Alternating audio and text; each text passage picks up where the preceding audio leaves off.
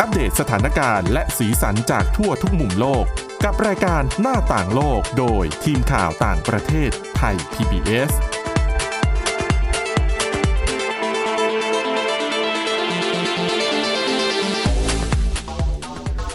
สวัสดีค่ะ คุณผู้ฟังค่ะนี่คือรายการหน้าต่างโลกค่ะ วันนี้นะคะก็ยังคงนำเรื่องราวข่าวสาร บทความที่น่าสนใจมานำเสนอให้กับคุณผู้ฟังเช่นเคยสำหรับวันนี้ พบกับคุณชนชยานนท์พร้อมสมบัติและดิฉันสวรักษ์จากวิวัฒนาคุณค่ะ ค่ะ สวัสดีคุณผู้ฟังค่ะ คุณนายวันนี้ดิฉันก็มีบทความดีๆอีกแล้วนะคะมาเล่าให้คุณผู้ฟังได้ฟัง แล้วก็พูดย้ำกับตัวเอง ด้วย นะคะ เพราะว่าต้องยอมรับว่าในยุคโควิด -19 เนี่ยดิฉันไม่รู้คิดไปเองหรือเปล่า ค่ะ แต่รู้สึกว่า ชีวิตมันเครียดขึ้น ขนาดอย่างเรานะ ยังมีงานทำ อืม นะคะ แล้วก็อ่ะยังมีสวัสดิการดูแลชีวิตดีระดับหนึง ค่ะ ยังรู้สึกเลยว่ามันทำไมมันเครียด คือมัน ขึ้น มี อะ เงื่อน บรร ไข ยากาศ เนอะ มันไม่ มันมีเงื่อนไข ค่ะ ในการใช้ชีวิตเพิ่มขึ้น ค่ะ เราต้องมีอุดอุปกรณ์เสริมมากขึ้น อืม มีหน้ากากอนามัย มีเจลแอลกอฮอล์ ค่ะ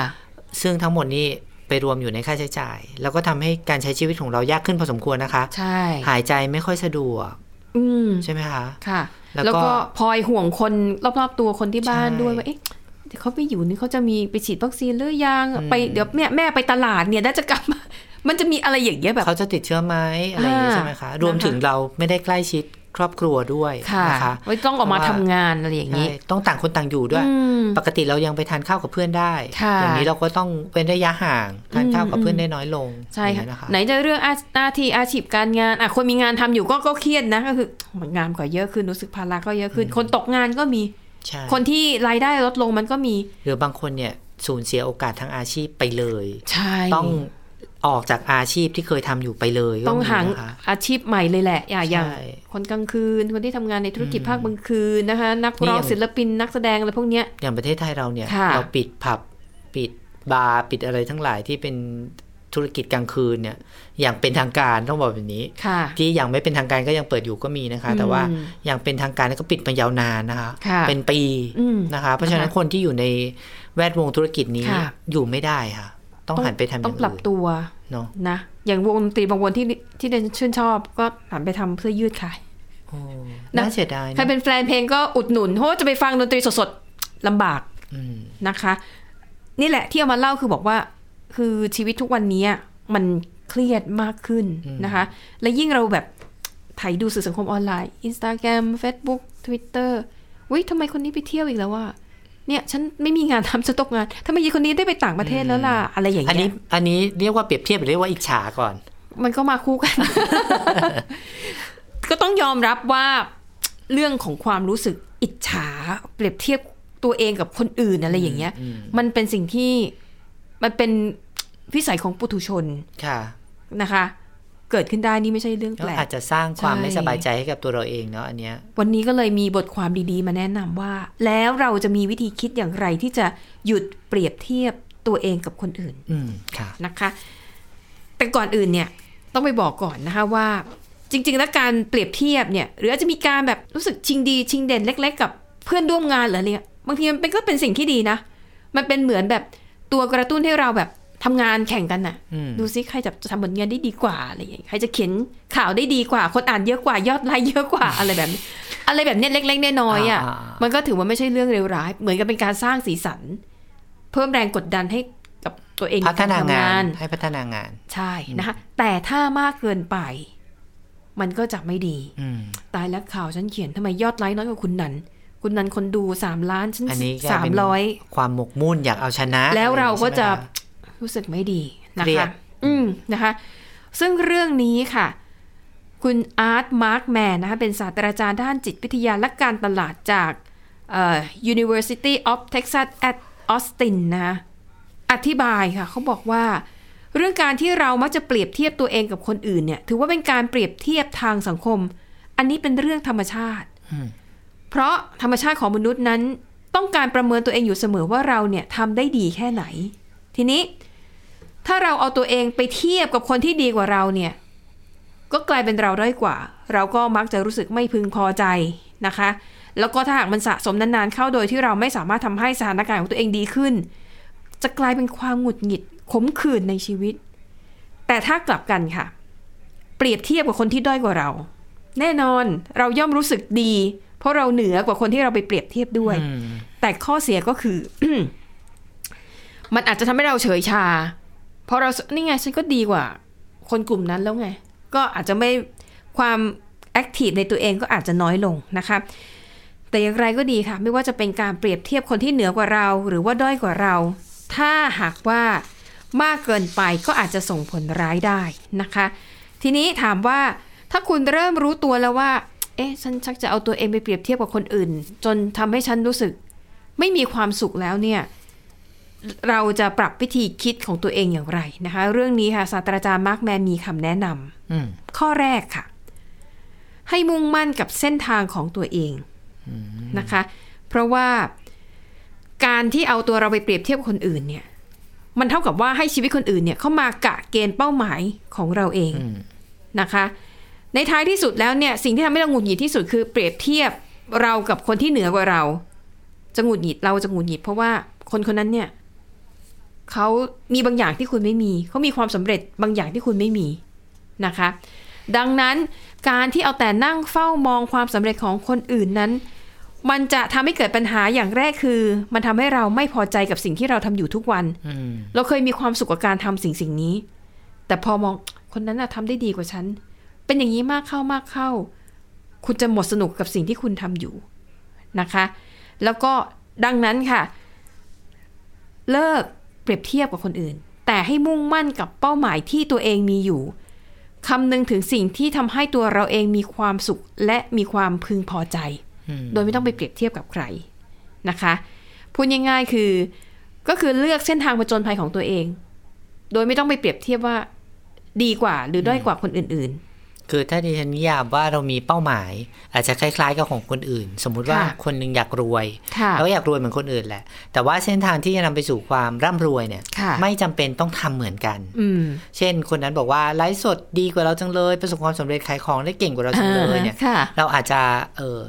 ขายของไลฟ์สด แต่ว่าทำไปด้วยความสนุกสนาน อืม อาจจะถึงเป้าหมายช้าหน่อยนะคะ ค่ะ แต่ว่าเราก็มีความสุขแล้วก็สนุกกับงานที่เราท อืม ำดิฉันว่าก็เป็นเรื่องที่ดีมากนะคะ ถ้าเรา ค่ะ รู้จักแบบมีความสุข ใช่ ในระหว่างทางที่เดิน บางคนโฟกัสแค่ ฉันจะไปถึงจุดเอ่อสุดยอดเส้นชัยตอนไหน อืม แต่ไม่ได้คิดเลยว่าในระหว่างที่เราก่อนที่เราจะไป ค่ะ ถึงเส้นชัยเรามีความสุขหรือเปล่า อืม เช่นเราอาจเหมือนดิฉันเขาเรียกว่าอะไร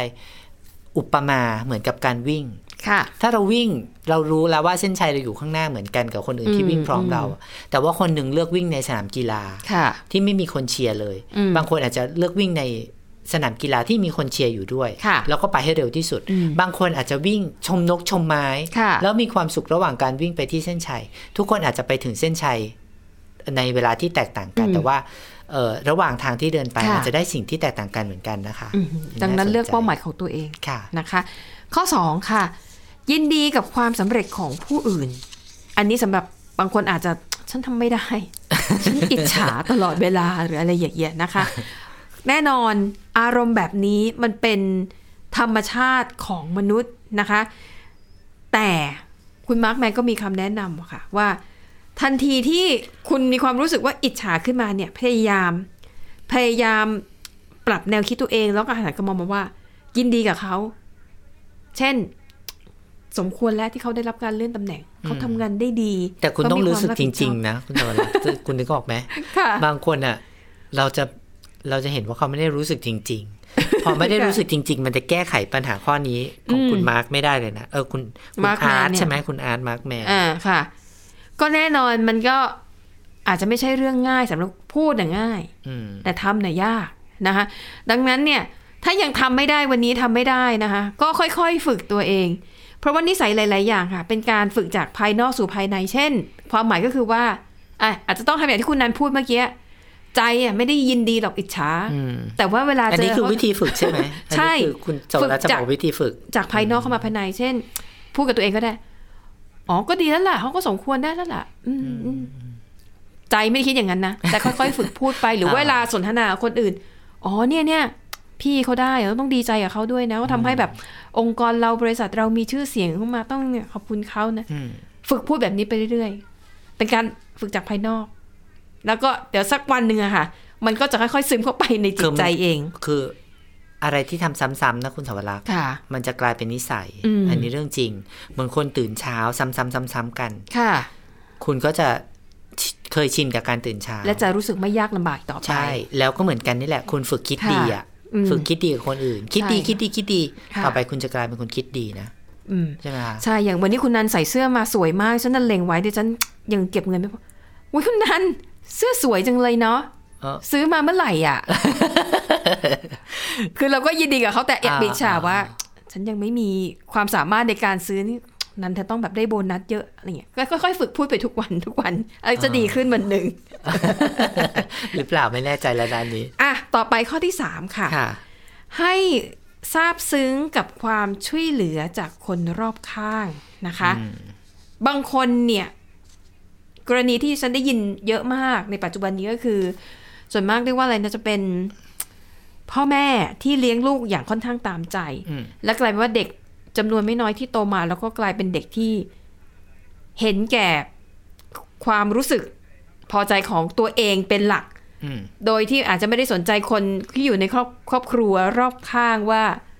เอ่อเราดูแลเขาหรือยังอะไรแบบเนี้ยนะคะ เขาบอกว่าถ้าวิธีการฝึกเนี่ยนะคะ ก็ต้องอาจจะฝึกด้วยว่า ให้เขาเนี่ยลองเขียนว่าในแต่ละวันนะเขารู้สึกขอบคุณ หรือว่าซาบซึ้งกับความช่วยเหลือของคนรอบข้างมีอะไรบ้าง เช่นเพื่อนให้ยืมยางลบ อันนั้นก็เด็กไปหน่อยอ๋อสักสักวัยทำงาน อ๋อ อ่ะ ใช่ อาจจะเช่ เพื่อน นให้ยืมปาก กา อย่างเช่น นี่ดิฉันก็ก็เป็นเรื่ คุ อง ณแม่ เล็กๆน้อยๆนะ แม่ตื่นมาต้มโจ๊กให้ตั้งแต่เช้าก่อนไป อ่า ทำงานอ่ะลูกก็จะได้แบบมีอะไรทานระหว่างขับรถไปทำงาน หรือว่าน้องสาวกวาดบ้านถูบ้านให้ เพราะรู้ว่าพี่ต้องไปทำงานแล้วกลับมาบ้านแล้วก็เหนื่อยแล้วหรืออะไรเหล่านี้นะอะไรที่แบบเป็นเรื่องเล็กๆ น้อยๆอะค่ะ ให้ฝึกเขียนขอบคุณ เพื่อให้เขารู้สึกว่าซาบซึ้งกับสิ่งที่มีคนน่ะช่วยเหลือเขาไม่ว่าจะเป็นสิ่งเล็กๆ น้อยๆ ก็ตามนะคะ เขาบอกว่าความรู้สึกซาบซึ้งใจแบบนี้แหละค่ะ เป็นเหมือนกับวัคซีนต้านการเปรียบเทียบในเชิงลบทั้งหลาย เพราะจะทำให้เขารู้สึกว่า เอ้ยจริง ๆ ชีวิตเขาเนี่ยเติบโตแล้วก็เกิดขึ้นมาเนี่ย มีคนรอบข้างนะที่คอยให้ความช่วยเหลืออ ม หรือแม้แต่อาจจะเป็นแม่บ้านที่ทำงานอยู่ในออฟฟิศเรา เนี่ยแม่บ้านเขามา ชงกาแฟให้ เออ น่ารักมาก น่ารักมากนี่เขาเขาเห็นนะแบบ เราทำงานเหนื่อยไม่มีเวลาลุกไปแบบชงกาแฟเลยเขาก็มาทำเนี่ยเขามีน้ำใจ ครับ ยาม เขามาโบกรถให้เราเนี่ย อืม ทำให้เราแบบลดความเสี่ยงที่จะเอารถไปเฉียวคันอื่น อืม อะไรแบบนี้นะคะ ก็เป็นสามข้อ ฝึกไว้ดิฉันว่าก็น่าจะดีนะ อีกอันหนึ่งดิฉัน ค่ะ ฝากแล้วกันไอ้การแสดงความเห็นลบๆของเราอะ ค่ะ ถ้าเราทำบ่อยๆบ่อยๆนะคุณสวรักษ์มันจะเป็นนิสัย อืม บางครั้งเนี่ย บนหน้า Facebook ของเรานะคะ หรือบนหน้า Facebook ของใครก็ตาม ค่ะ ที่บางคนอาจจะตั้งคำถามทำไมเหรอ ฉันดูเป็นคนแรงเหรอ ค่ะ ฉันดูเป็นคนชอบว่าคนอื่นเหรออ ม แต่ว่าพอเราไปย้อนกลับไปดู ค่ะ Facebook เก่าๆ เราจะพบว่า อ๋อ คนคนนั้นน่ะทำสิ่งนี้ซ้ำ ค่ะ ๆ จนคนอื่นรู้สึกว่าเขาเป็นแบบนั้น อืม ทั้งๆที่ความจริงเขาอาจจะไม่ได้คนแบบนั้นเลยนะคะ ค่ะ แต่การแสดงความเห็นบางอย่างในมุมบางมุมที่เขาไม่ได้แสดงออกมาในตัวเขาอะทำให้คนเข้าใจว่าเขาเป็นแบบนั้น ค่ะ ไปเลย เพราะฉะนั้น อืม เราต้องระมัดระวังเหมือนกันบางทีอะมันมีความช่วยเหลือเล็ก ๆ บางอย่างเช่นยกตัวอย่างเช่นเอ่อเด็กที่สอบติดแพทย์ ค่ะ แต่ว่าไม่มีทุนเรียน อืม ก็จะมีคนอยู่สองประเภท อยู่สามประเภทแล้วกัน คนหนึ่งที่เอ่อคนหนึ่งคนที่อยากช่วยเหลือ ค่ะ หนึ่งคนที่ไม่อยากช่วยเหลือ ค่ะ และอีกหนึ่งคนก็คือคนที่เฉยเฉย อืม ๆคนเฉยเฉยๆจะไม่เม้นอะไร ค่ะ คนที่อยากช่วยเหลือก็เออขอเลขบัญชีหน่อยค่ะ เออ ส่วนคนที่ไม่เห็นด้วยก็บอก ก็ไปขอทุนรัฐสิ อืม เขามีทุนให้อยู่แล้วทำไมจะต้องมาขอคนอื่นอีกเรียรายหรือเปล่า อืม ทำเออระดมทุนหรือเปล่า อันนี้ ค่ะ เป็นความผิดกฎหมายหรือเปล่า อืม ดิฉันว่าคนเราต้องเลิกเป็นคนแบบคนที่สองนี้ค่ะ ค่ะ เราต้องเลิกเป็นคนแบบนี้ อืม ถ้าเราสงสัยให้หาข้อมูล ค่ะ แต่อย่าไปแสดงความเห็นด้านลบ อืม เพราะว่าความเห็นด้านลบของเรา นอกจากทำให้เราตัวเองดูไม่ดี ค่ะ แล้วนะคะ ยังทำให้คนอื่นเขารู้สึกไม่ดีกับเราด้วย อืม หรือทำให้ข้อมูลบางอย่าง ผิดเพี้ยน ค่ะ จนทำให้เกิดความผิดพลาดได้ อืมพอบางที เป็นการ อ่าน ฝาก ปุ๊บ ดู แล้วก็แบบสมองไวไงมือไวด้วยพิมพ์ไปแล้ว ใช่ไหม กดพิมพ์ไปแล้ว ใช้ อะ นิ้วก่อนใช้สมองอีก ค่ะอ่ะ นี่ก็เป็นคำแนะนำในเชิงจิตวิทยานะคะ ค่ะ จากคุณมาร์กแมนนะคะ เป็นศาสตราจารย์ด้านจิตวิทยานะคะ จากสหรัฐอเมริกา แล้วก็สุดท้ายมาจากคุณนันนะคะ อันนี้ฝาก อันนี้ฝากแถมแถมของแถม เนาะ ค่ะ ช่วยกันหน่อยช่วยกันหน่อย ใช่นะคะอ่ะไปกันที่ข้อต่อไปไปเรื่องต่อไปค่ะ อันนี้ก็น่าสนใจเช่นเดียวกันนะคะ คือเขามีผลการสำรวจนะคะในสหรัฐอเมริกาค่ะเขาพบว่าปัจจุบันนี้เนี่ยคนอเมริกันเนี่ยเข้าโบสถ์หรือว่าไปศาสนสถานต่างๆเนี่ยนะคะ น้อยกว่าไปร้านกาแฟ อืมนี่ดิฉันไม่แน่ใจว่าในประเทศไทยมีการทำทำรีเสิร์ชแบบนี้หรือเปล่า อาจจะพบว่าคนไปวัดน้อยกว่าไปร้านกาแฟเหมือนกันนะคะ ใช่ค่ะ ถามว่าแล้วทำไมจะต้องทำบทวิจัยเรื่องอะไรแบบนี้ด้วย ม คือเขาบอกว่ามันเป็นแง่ของในเชิงสังคมอะค่ะคุณนัน อืม คือเขาบอกว่าอ่ะยกตัวอย่างในเมืองไทยก็ได้ สมัยก่อนเนี่ยวัดถือว่าเป็นศูนย์รวมจิตใจของคนในชุมชน ค่ะ นะ ในอเมริกาก็เช่นเดียวกัน ยิ่งถ้าคนนับถือศาสนาคริสต์เนี่ย จะต้องไปโบสถ์ทุกวันอาทิตย์ เออใช่จะต้องไปโบสถ์ อย่างนี้ใช่ไหมคะ อ่ะเป็นอิสลามก็ต้องไป ไปละหมาด ทำพิธีอ่ะไปละหมาดไปสุเหราไปมัสยิดอะไรแบบเนี้ยนะคะ ค่ะ แล้วเขาบอกว่าศาสนสถานเหล่านี้ค่ะ สมัยก่อนเนี่ย ถือว่ามีบทบาทในทางสังคม แล้วก็การเมืองของสหรัฐอเมริกาในอดีต แต่ปัจจุบันนี้คนเนี่ยเข้าร่วมพิธีทางศาสนาน้อยลง ประกอบกับความเสื่อมถอยของศาสนา อืม ที่มีข่าวเฉานะคะ ค่ะ อย่างศาสนาคริสต์นี่ก็มีแบบอ่ะปัดหลวงลูกละเมิดทางเพศ ค่ะ โอ้โหแล้วยิ่งพระไทยนี่คือ มีมาไม่เว้นไม่เว้น ใช่ใช่ แต่ละวัน เรื่องเหล่านี้แหละค่ะ ก็อาจจะทำให้คนเนี่ย รู้สึกว่าไม่ไปละศาสนาสถาน เรียกว่าอะไร หน เอือมระอาได้ไหม อืมนะคะ ดังนั้นการที่คนไปศาสนาสถานน้อยลงเนี่ย มันจะส่งผลต่อความเชื่อมโยงทางสังคมไหมนะคะ ซึ่งเรื่องนี้นะคุณแดเนียลคอกนะคะเขาเป็นผู้อำนวยการศูนย์ Survey Center on American Life นะคะ ก็ศึกษาถึงเรื่องนี้ค่ะ เขาพบว่าเอ่อศาสนสถานต่างๆ โดยเฉพาะโบสถ์เนี่ยนะ ถือว่าเป็นเป็นสิ่งที่ทำให้เกิดการเคลื่อนไหวด้านสิทธิพลเมือง เพราะคนที่มีความเชื่อคล้ายๆกันเนี่ย เขาจะต้องไปเจอกันที่โบสถ์ในเช้าวันอาทิตย์นะคะ แล้วก็อ่ะพอทำพิธีกรรมทางศาสนาเสร็จแล้วก็อาจจะอยู่กันต่อพูดคุยกันหรือว่าทานรับประทานอาหารร่วมกัน มันทำให้เกิดโอกาสที่จะได้มีการสังสรรค์กันนะคะ พูดคุยพบปะแลกเปลี่ยนความเห็นกัน แต่ว่าตอนเนี้ยมันไม่ใช่แล้วไง สถานการณ์น่ะมันเปลี่ยนไปด้วยนะคะ ซึ่งสิ่งที่เขากังวลก็คือว่า พอมนุษย์มันไม่มีสถานที่ที่จะมาพบปะกัน ซึ่งสถานที่ในลักษณะเนี้ยเขาใช้คำว่า third place ที่ที่สาม อืม นะคะที่ที่สามคืออะไร ไปดูที่แรก first place เนี่ยมันหมายถึงบ้าน หมายถึงที่อยู่ก็คือเป็นที่ที่เราต้องอยู่ second place ก็คือที่ทำงาน ค่ะ ทีนี้ชีวิตของคนส่วนใหญ่ก็คือบ้านที่ทำงานบ้านที่ทำงาน อือหือ ทีนี้มันควรจะมีสถานที่ที่สามก็คือ third place เป็นที่สาธารณะหน่ ใช่ อยรวมตัวกัน มาพูดคุยกัน คนที่มีความสนใจร่วมกันอยู่ในชุมชนเดียวกัน อืม นับถือศาสนาเดียวกันอะไรก็แล้วแต่ อันนี้ดูเหมือนเป็นเรื่องเมือง ค่ะ นอกเนาะแต่ความจริงก็คือคล้ายกับสังคมบ้านเรามากเลยเนาะ ใช่นะคะ ค่ะ third place แบบนี้ล่ะค่ะ ถือว่าเป็นสถานที่ที่มีความสำคัญต่อพลังงานทางสังคมของคนในชุมชนนะคะ แต่ปรากฏว่าอ่ะคนไปบวชน้อยลง แต่คนไปร้านกาแฟมากขึ้น อืม ผลการสำรวจพบว่าร้านกาแฟเนี่ยแหละมันสามารถเติมเต็มได้นะ เติมเต็มช่องว่าง การทำหน้าที่ของศาสนสถานที่หายไปได้ ตัวอ๋อยังไงคะ ก็คนไม่ไปรวมตัวกันที่โบสถ์ที่วัด แต่คนก็ไปรวมตัวกันที่ร้านกาแฟต่างๆได้ เออแต่ว่าการไปร้านกาแฟมานั่งโต๊ะใครโต๊ะมันไหม มันไม่เหมือนโบสถ์ไหม แต่อย่างน้อยก็เป็นสถานที่ที่คนนัดไปเจอกันหรือว่าสังสรรค์กัน อ๋ออ ม เป็นจุดนัดพบเป็น ใช่ค่ะ แล้วก็พบว่าเอ่อบางทีการที่คุณมีร้านกาแฟประจำคุณไปแล้วบาริสต้ารู้อ๋อพี่คนนี้ ดื่ม มา อันนี้เลย ต้องอย่างนี้ชงอย่างนี้ มันทำให้คุณรู้สึกมีความสบายใจ อ่า รู้สึกดี ม อันนี้ก็ถือว่าการมี third place แบบเนี้ยก็สามารถช่วยเยียวยาความรู้สึกได้นะคะ และแน่นอนค่ะ ถ้าหากว่าอ่าเป็นร้านกาแฟหรือร้านอะไรที่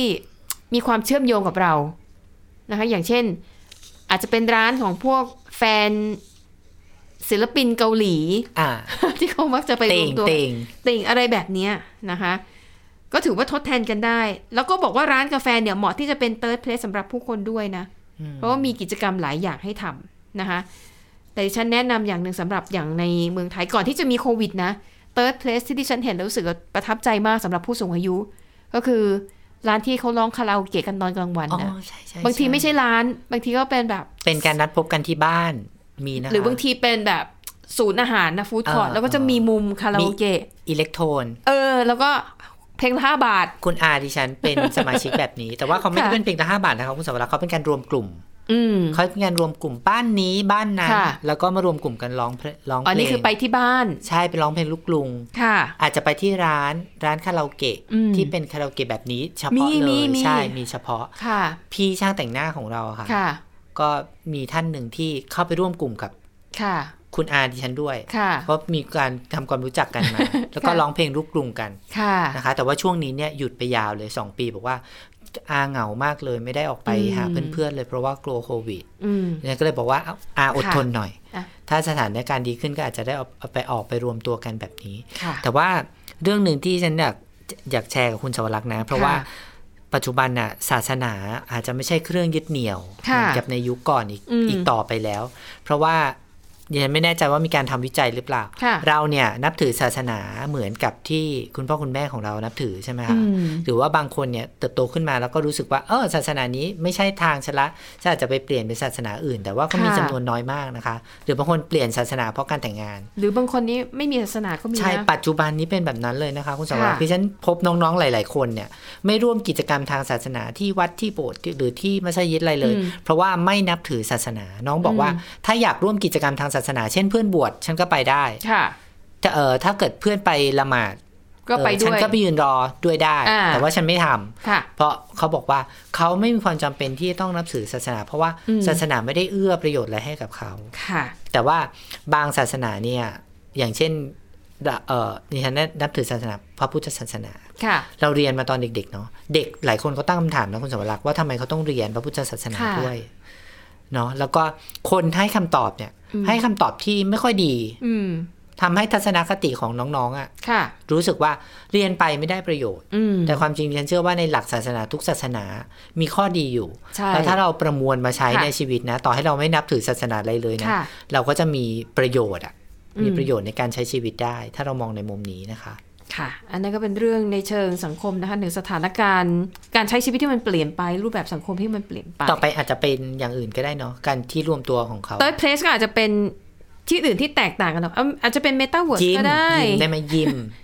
ยิมก็เป็นอยู่แล้วนะ เนาะเพราะว่า เออ ปัจจุบันอะคนหลายคนนะที่หลงไหลในการออกกำลังกาย ใช่ หรือว่าหลงไหลในการไปดูอะไรสวยๆงามๆนะ หรืออย่าง ผู้ชาย fitness บางท่านใช่ผู้ชายบางท่านก็อย่าไปดูเอ่อผู้หญิงที่แบบออกกำลังกายแล้วดูแบบ ใช่ มีร่างกาย หรืออาจจะดูทั้งสองเพศเลยก็ได้ น่าดูอะไรอย่างเงี้ย แต่ฟิตเนสเนี่ยที่ฉันเห็นหลายหลายหลายผู้สูงอายุหลายท่านสมัครฟิตเนส คือไม่ได้อยากออกกำลังกายนะ ไปคอมมูนิตี้ อยาก ใช่ไหม มีที่ที่อ่ะอาจจะเดินสายพานนิดนิดๆหน่อยหน่อยๆ เออ อ่ะลงไปเล่นน้ำนิดนิดหน่อย แล้วก็หน่อยๆแล้วก็มาอ่ะไปนั่งกินขนมปังกัน ก็อยู่ในศูนย์ อ่า ฟิตเนสอะไรอย่างนั้น ก็แต่ฉันถือว่าเป็นเรื่อง ค่ะ ดีนะ เพราะอย่าง ค่ะ เราก็ได้ขยับแข้งขยับขาบ้าง ใช่ เนาะดีกว่าไปกินอย่างเดียว แต่เทร ถ้าน เนอร์นี่สบายเลยบอกว่าวันไม่ต้องทำอะไรนะนั่งนั่งคุย กับ พี่ๆเขา แต่ส่วนใหญ่เทรนเนอร์ ค่ะ เขาจะต้อง